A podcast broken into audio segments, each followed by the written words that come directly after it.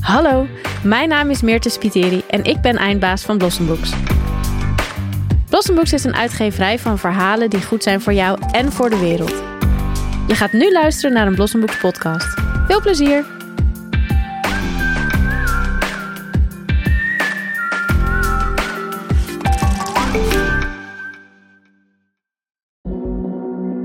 Welkom bij de podcast Thuis draag ik bij me. Mijn naam is Moshe Veli. Deze podcast is gebaseerd op het boek Thuis draag ik bij me, geschreven door Cecile Korevaar. In deze aflevering hoor je Cecile over het verhaal achter het boek.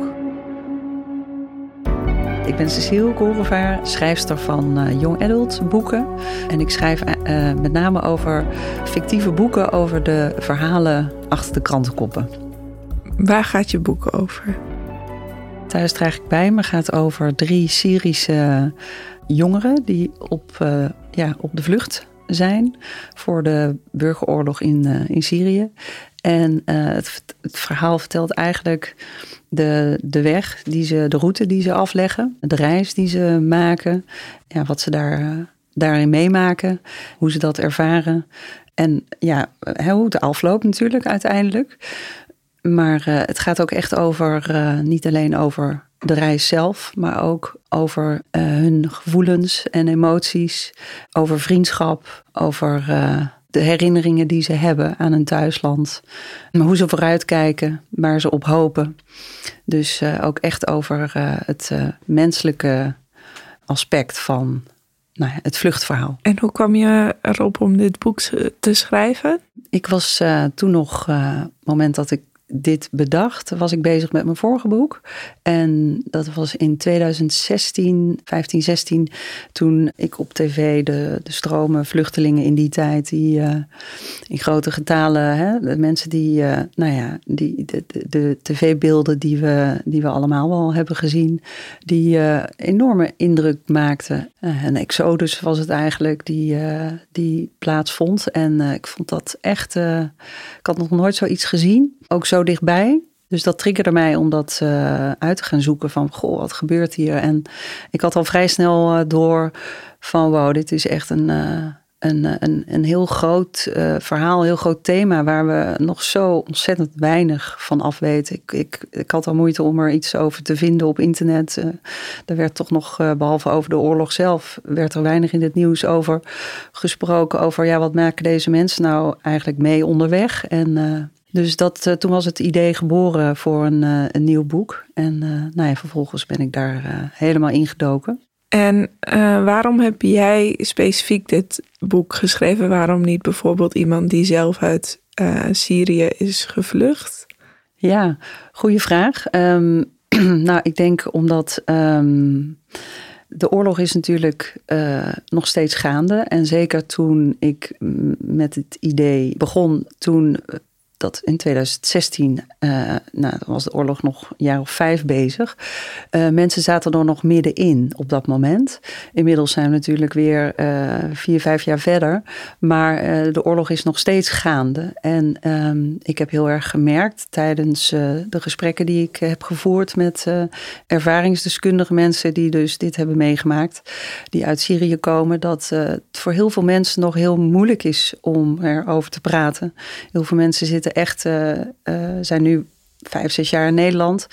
En komen nu pas aan traumaverwerking toe, bijvoorbeeld. Of, uh, of, of zijn daar überhaupt nog niet. Uh, zijn heel erg bezig met het opbouwen van hun leven. En, en zitten nog een beetje in de overlevingsstrategie. Of zijn net ja, pas echt geland in, in het land, nieuwe land hè, waar, ze, waar ze wonen. Dus um, dat ten eerste, ze zijn vaak zelf nog helemaal niet toe aan het uh, delen van het verhaal. Of, of willen dat wel heel graag. In het geval van de drie ehm, personages uit mijn boek, die ik, uh, uh, Michel Hassan en Christine, aan wie ik het boek heb opgedragen, willen het, juist het verhaal wel heel graag delen, maar dat is echt nog heel moeilijk voor ze. Dus uh, dat zouden zij zelf, uh, zij vinden het juist heel fijn dat dat voor hun wordt gedaan, dat ze er wel onderdeel van zijn. Uh, het boek is, daar, is ook echt voor nou ja, 60% op hun ervaringen gebaseerd. Maar de, daar zijn heel veel mensen gewoon nog niet toe in staat. Daarbij denk ik dat ehm, er kunnen niet genoeg boeken over geschreven worden over dit onderwerp. Dus ik zou het ook zeker toejuichen als, nou ja, hoeveel, hoe meer mensen uit uh, Syrië zelf hè, dit uh, gaan doen, hoe, hoe beter. En over de Tweede Wereldoorlog zijn ook eindeloos veel boeken geschreven natuurlijk. door mensen die het zelf hebben meegemaakt, maar ook door mensen die het verhaal optekenen van mensen die het hebben meegemaakt. En ik denk dat de combinatie ook goed is. Um, ik als schrijver die het niet heeft meegemaakt, kan er toch ook weer op een andere manier over vertellen. Met wellicht toch iets meer afstand. Of vanuit meer een, uh, nou ja, hè, een, vanuit een ander perspectief dan um, iemand die dat zelf heeft meegemaakt. En ik denk dat beide, beide perspectieven heel goed zijn en belangrijk. Ja, en in deze podcast gaan we natuurlijk naar Christine en Michel onder andere ja. luisteren, die dan wel hun eigen verhaal Precies. gaan vertellen. Ja. Dus dat is misschien ook wel een ja. goede aanvulling op elkaar op deze manier. Juist, en ik heb dat ook heel erg geprobeerd in het maken van het boek. Ik teken het op, het verhaal, maar ik ken heel erg mijn plek. Maar om het uh, zo respectvol en waardig mogelijk op te schrijven, heb ik uh, juist zoveel mogelijk mensen die dit hebben meegemaakt, die hier vandaan komen, erbij betrokken. En um, dus uh, Michel Hassan en Christine um, sowieso. Maar ook um, de, de ontwerper van de cover is bijvoorbeeld um, Said. Die, die komt ook uit Syrië. De, nou ja, dus ik heb, zo, ik heb het zo inclusief mogelijk geprobeerd uh, te maken. Ja. Maar ook wat de reizen betreft. Dus ik ben ook zo dicht mogelijk bij het verhaal heb ik geprobeerd te komen. Nou ja, om het uh, ook zo geloofwaardig mogelijk natuurlijk op te kunnen schrijven. Maar ook, ik kan natuurlijk nooit een verhaal uh, schrijven over mensen uit Syrië. Uh, als ik zelf niet in dat land ben geweest. Dat, dat had ik heel erg sterk van. Ik moet wel echt, echt op al die plekken zijn geweest waar ik over schrijf. En, uh, en dat heb ik ook gedaan. Dus ik ben in Syrië geweest, Libanon. Ik heb zelf de vluchtroute afgelegd. En natuurlijk uh, niet uh, in een rubberbootje, maar echt wel zo dichtbij mogelijk. Op dezelfde manier als kon. Nou ja, en zo, um, zo heb ik geprobeerd dit verhaal zo, zo mooi mogelijk en zo realistisch en dichtbij de mensen als dat ik kon. Waarom vond je het zo belangrijk dat deze verhalen opgetekend werden? Nou ja, wat ik, wat ik uh, eerder al zei, dat het, het viel mij echt op dat er nog zo weinig over geschreven, verteld uh, is. Um, door middel van boeken of in de media natuurlijk wel over die oorlog. Um, inmiddels gebeurt dat wel wat meer door de jaren, de afgelopen jaren. Maar um, in de tijd dat ik eraan begon, uh, was dat echt nog heel erg op de achtergrond. En um, dat merkte ik ook toen ik er dus indook. De, wat, wat deze mensen onderweg meemaken uh, op de Griekse eilanden, in de Balkanregio. Dat, dat was echt onbesproken. Dat was een wereld die voor mij openging. En ik was daar echt in shock van. Dus ik denk sowieso dat het heel belangrijk is voor mensen om te weten wat gebeurt er aan onze Europese grenzen. Met uh, mensen uit Syrië, maar ook mensen uit andere landen die op de vlucht zijn. Um, wat gebeurt daar werkelijk? Hè? Dus, um, maar ook, um, nou ja, om het, het hele vlucht uh, het begrip vluchteling, het woord, is toch voor veel mensen uh, nog best wel abstract.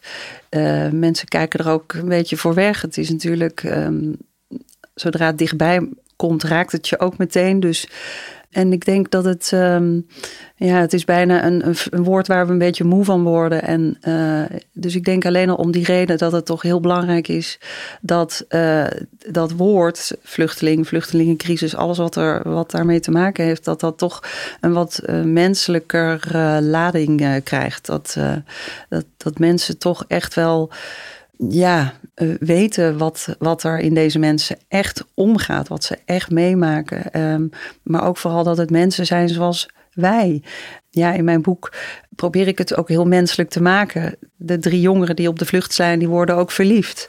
Die maken ook ruzie met elkaar of irriteren zich aan elkaar. Of hè, het zijn mensen van vlees en bloed, zoals wij dat ook zijn. En dat wil ik ook, wilde ik ook echt heel graag overbrengen. En um, zodat er ook meer verbondenheid komt tussen um, wij en zij. Hè, dat we dus we zijn gewoon één. En ik denk dat dat heel belangrijk is. Dat we dat altijd en alle tijden blijven, die verhalen blijven vertellen.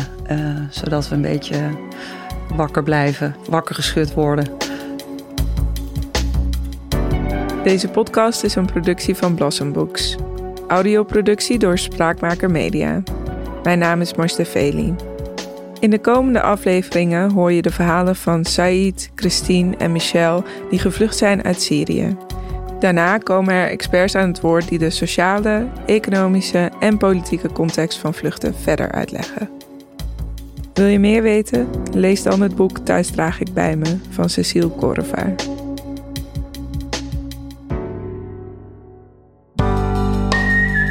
Je luisterde naar een Blossomboeks podcast. Wil je meer weten over wat we doen? Neem dan een kijkje op www.blossomboeks.nl.